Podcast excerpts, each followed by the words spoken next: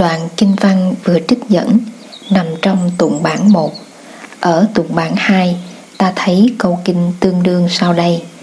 Như thế, vị khất sĩ quán thân như thân, bên trong cũng như bên ngoài, thiết lập chánh niệm nơi thân, có biết, có thấy, có sáng, có đạt. Đó gọi là vị khất sĩ quán thân như thân.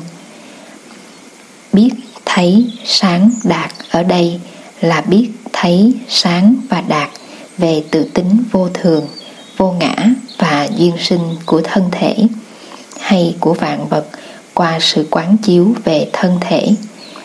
Quán chiếu về tính cách vô thường vô ngã và duyên sinh của vạn vật như ta đã biết không đưa ta tới sự ghét bỏ sự sống mà trái lại còn làm cho ta thấy được giá trị của sự sống nơi mọi loài sinh vật giải thoát không phải là trốn chạy sự sống hay là tiêu diệt sự sống có nhiều người trình bày đạo lý của Bụt như con đường thoát ly sự sống, thoát ly thế giới của năm uẩn, tức là thế giới của sắc thân, cảm giác, tri giác, tâm tư và nhận thức.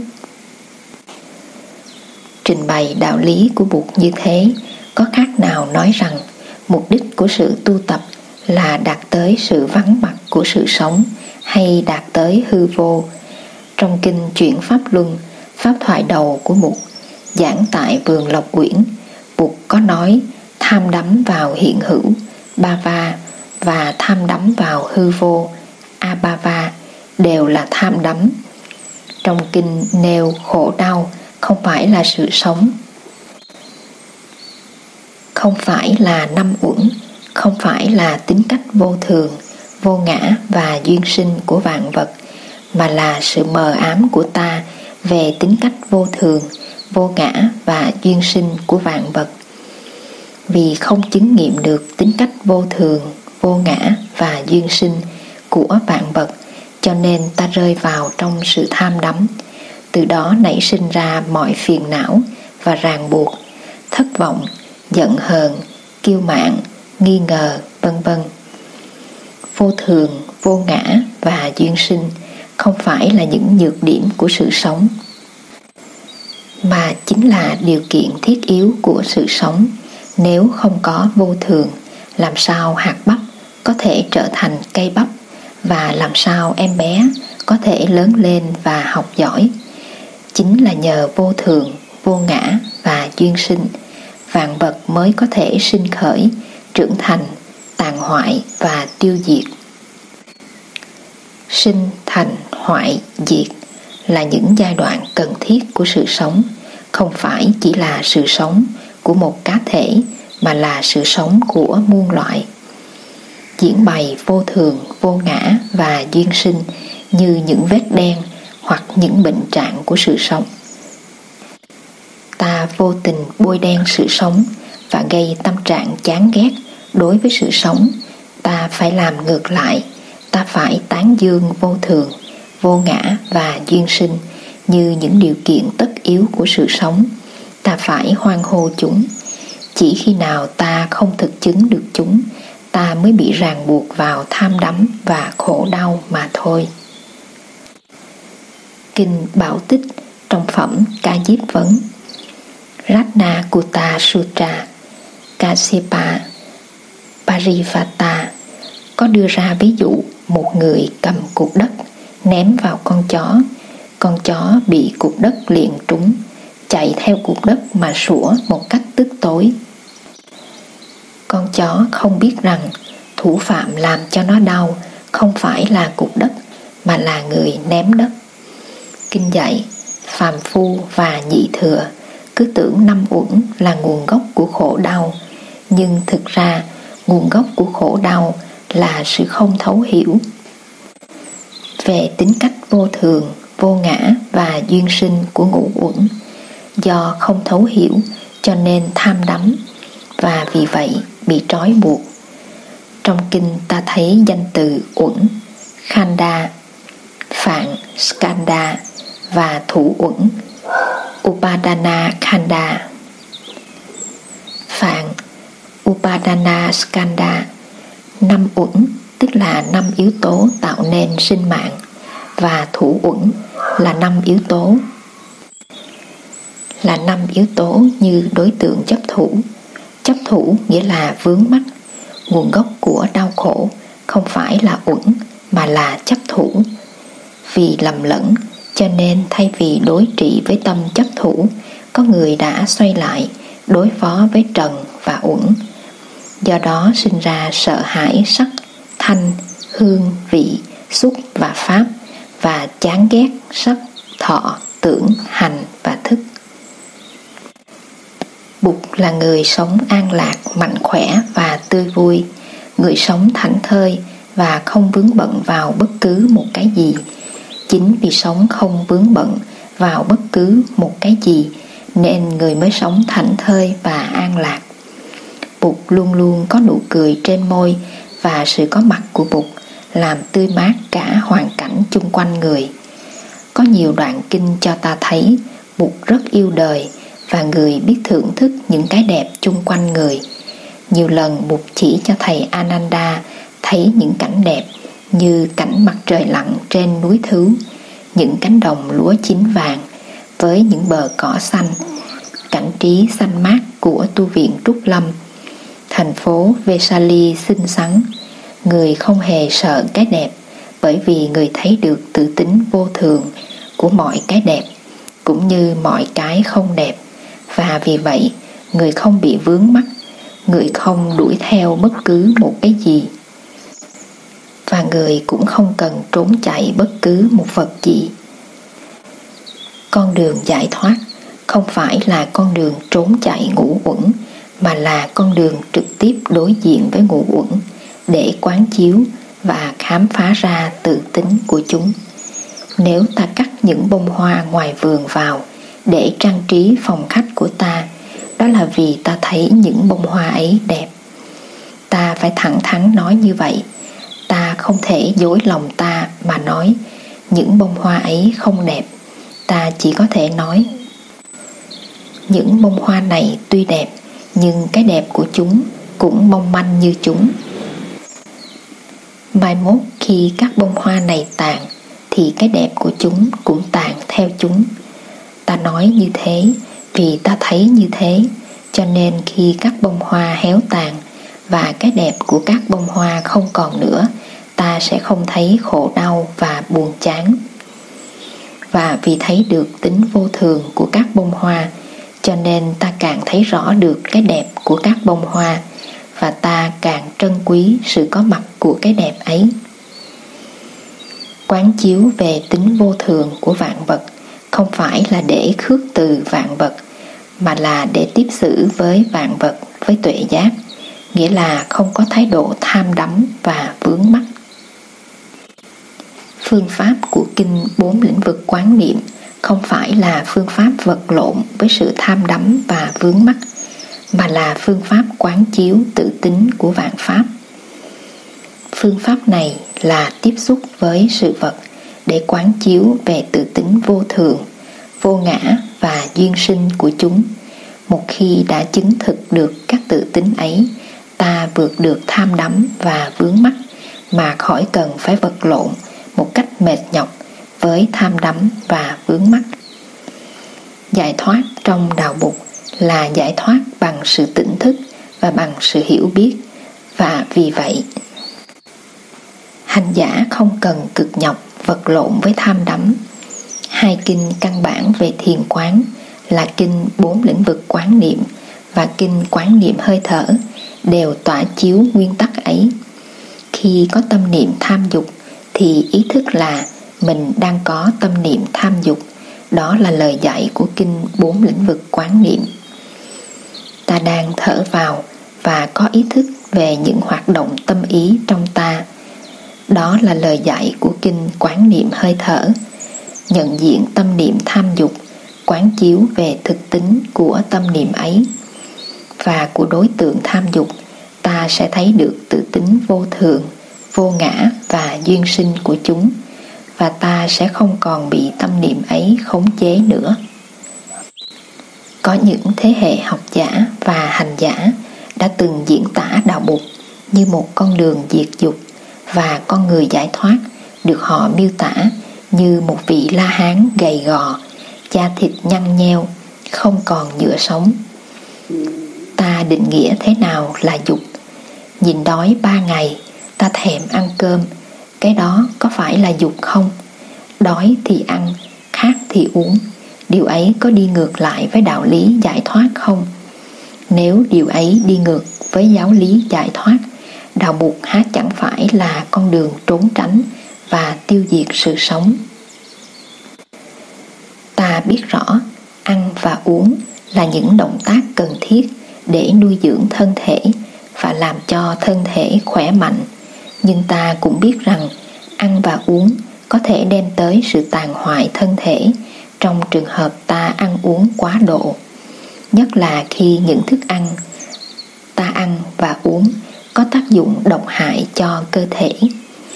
Vì vậy, ta có thể nói, ăn và uống như thế nào để làm cho thân thể khỏe mạnh, đó là đi đúng đạo lý giải thoát còn ăn và uống làm sao mà gây khổ đau cho bản thân ta và cho người khác đó là đi ngược với đạo lý giải thoát.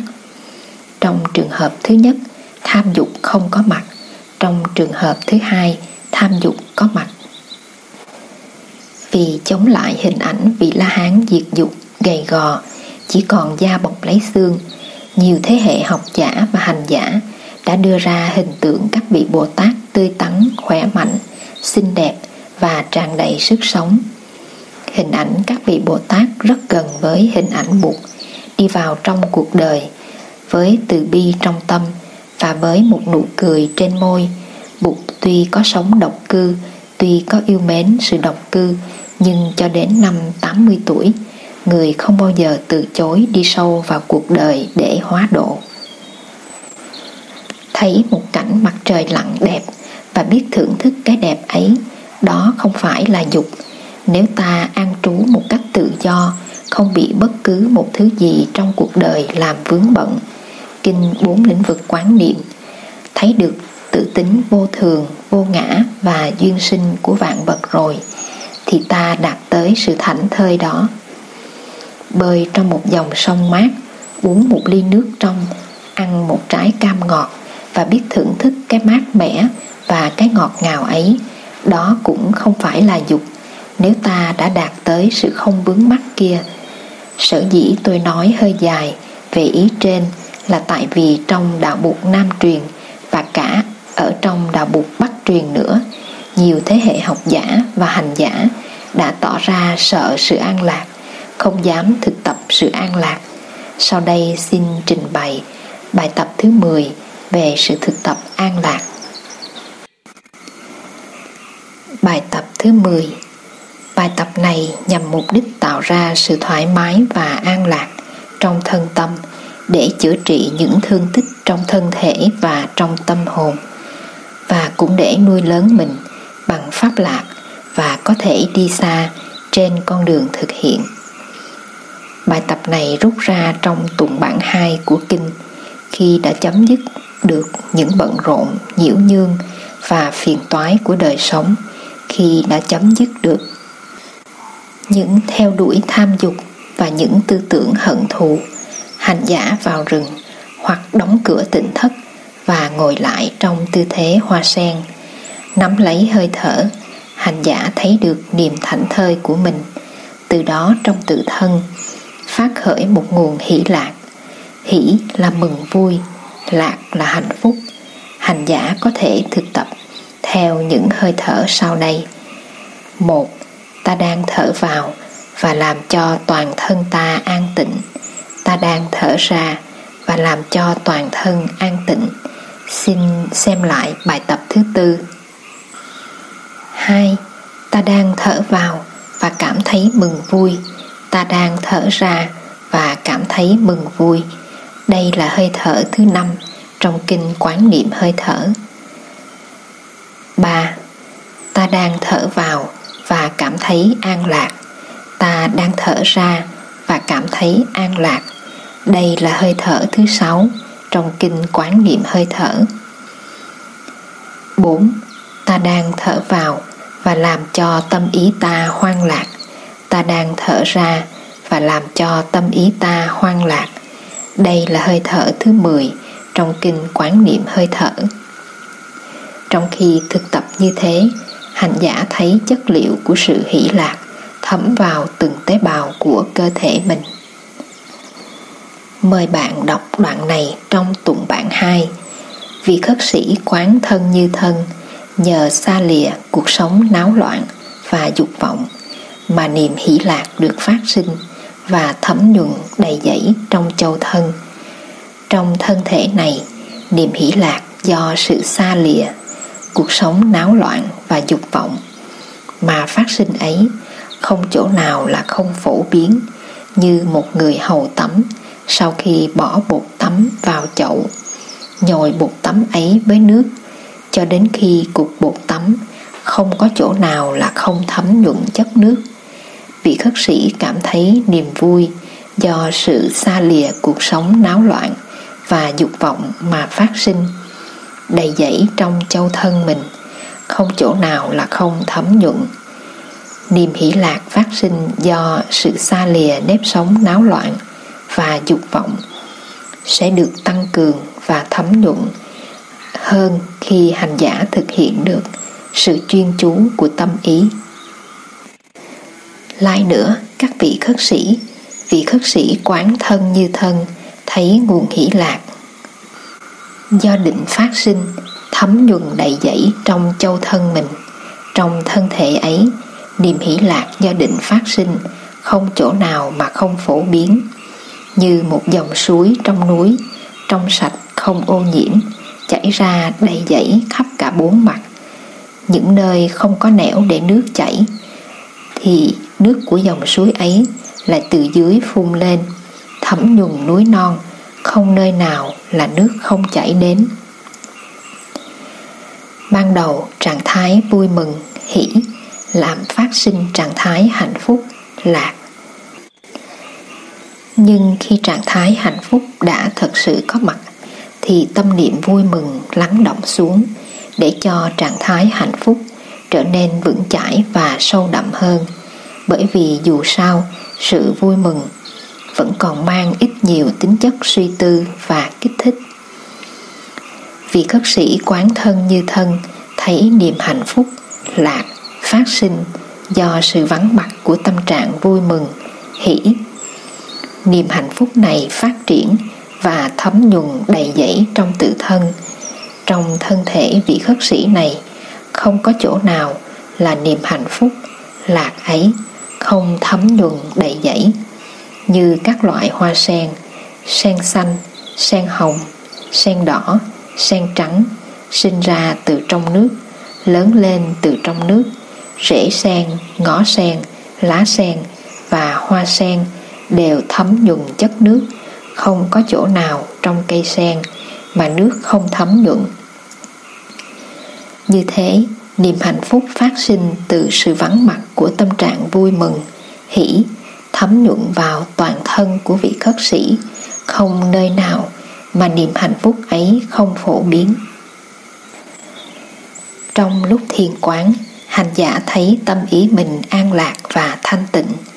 Hành giả đem cái ý thức an lạc và thanh tịnh này mà bao trùm cả cơ thể mình, để cơ thể mình cũng được thấm nhuần sự an lạc và thanh tịnh kia. Lại nữa, các vị khất sĩ vì khất sĩ quán thân như thân, lấy tâm thanh tịnh và ý thức về sự thanh tịnh ấy của mình, mà bao trùm cả thân thể mình, làm cho toàn thân thể mình không có chỗ nào mà không được bao trùm bởi tâm thanh tịnh ấy. Cũng như một người kia choàng lên một cái áo dài tới bảy hoặc tám sải, từ đầu tới chân, không nơi nào mà thân thể không được chiếc áo ấy bao phủ. Vị khất sĩ kia cũng thế, lấy tâm thanh tịnh mà bao phủ toàn vẹn thân thể của mình. Chẳng nơi nào của cơ thể mà không được tâm thanh tịnh che chở. Như thế, vị khất sĩ quán thân như thân, bên trong cũng như bên ngoài, thiết lập chánh niệm nơi thân. Có biết, có thấy, có sáng, có đạt đó gọi là vị khất sĩ quán thân như thân. Như ta đã biết, phép quán này có tác dụng nuôi dưỡng ta bằng hỷ lạc và chữa trị những thương tích trong ta. Nhưng ta sẽ không chần chừ lưu trú mãi trong hỷ lạc ấy. Một lúc nào đó, ta phải rời bỏ hỷ và lạc để đi vào công trình quán chiếu hỷ và lạc cũng do các điều kiện sinh vật lý tạo thành và cũng vô thường như các hiện tượng sinh vật lý. Chỉ khi nào nhờ quán chiếu mà ta thực chứng được tự tính vô thường, vô ngã và duyên sinh của vạn pháp, ta mới thực sự đạt tới giải thoát và thảnh thơi. Bài tập thứ 11 Bài tập này giúp ta tiếp xúc với những cảm giác của ta và nhận diện được chúng. Cảm thọ có ba loại. Lạc thọ tức là những cảm giác dễ chịu. Khổ thọ, những cảm giác khó chịu. Và xả thọ, những cảm giác không dễ chịu cũng không khó chịu. Phương pháp của bài tập này là nhận diện và tiếp xúc với những cảm thọ ấy khi chúng phát sinh trở thành và hoại diệt mỗi khi có một khổ thọ, hành giả chớ vội tìm cách xua đuổi hay xa lánh nó. Hành giả trở về với hơi thở có ý thức và quán chiếu. Thở vào, ta biết là một khổ thọ đã phát sinh trong ta. Thở ra, ta biết là khổ thọ ấy đang có mặt trong ta. Mỗi khi có một lạc thọ hay một xả thọ hành giả cũng thực tập quán chiếu theo cách ấy. Hành giả biết rằng cảm thọ ấy là mình. Mình đang là cảm thọ ấy. Mình không tham đắm vào nó, mà cũng không ghê sợ ghét bỏ nó. Đó là phương pháp hữu hiệu nhất để tiếp xúc với những cảm thọ của mình. Gọi tên cảm thọ là khổ thọ, lạc thọ hay xả thọ. Gọi thầm trong trí thôi ta nhận diện được cảm thọ ấy một cách rõ ràng và sâu sắc hơn. Thái độ không ôm chặt cũng không ruồng bỏ của ta đối với cảm thọ là thái độ hành xả.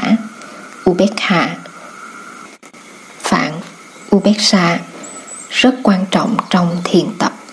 Hành xả thuộc về một trong bốn tâm vô lượng là từ bi, hỷ và xả con người là một hợp thể của năm uẩn, tức là sắc thân, sắc, cảm thọ thọ, tri giác, tưởng, tâm tư, hành và nhận thức thức. Mỗi uẩn là một dòng sông, thân thể ta là một dòng sông, trong đó mỗi giọt nước là một tế bào. Tất cả đều đang chuyển biến và trôi chảy. Trong ta cũng có một dòng sông cảm thọ nơi ấy, mỗi giọt nước là một cảm thọ, hoặc dễ chịu, hoặc khó chịu, hoặc không dễ chịu cũng không khó chịu. Các cảm thọ này nối tiếp nhau mà phát sinh, có mặt rồi tan biến. Quán chiếu về cảm thọ, trước hết là ngồi bên bờ sông cảm thọ. Để nhận diện từng cảm thọ đang sinh trưởng và hoại diệt trong dòng sông ấy, để duy trì ý thức về sự có mặt của chúng. Cảm thọ của ta thường đóng vai trò hướng dẫn tâm ý ta, tư tưởng ta hay phát sinh và nối tiếp nhau quanh cảm thọ đang có mặt. Khi ta phát khởi chánh niệm về cảm thọ ấy, thì tình trạng bắt đầu thay đổi. Cảm thọ không còn có mặt một mình trong ta nữa. Cảm thọ bây giờ đang diễn biến dưới ánh sáng của ý thức chánh niệm. Cảm thọ ấy không còn sai sử và lung lạc được ta dễ dàng như trước nữa. Trái lại, nó bắt đầu chịu ảnh hưởng của ý thức quán chiếu của ta. Chủ quyền của ta được khôi phục lại. Đó là hiệu năng đầu tiên của sự quán chiếu. Nếu ta tiếp tục quán chiếu về cảm thọ ấy, thì ta sẽ thấy được nguồn gốc và bản chất của nó. Đó là hiệu năng thứ hai của công trình quán chiếu. Thấy được tự tính của một vật là được giải thoát và không còn bị vật ấy sai sử và lung lạc nữa.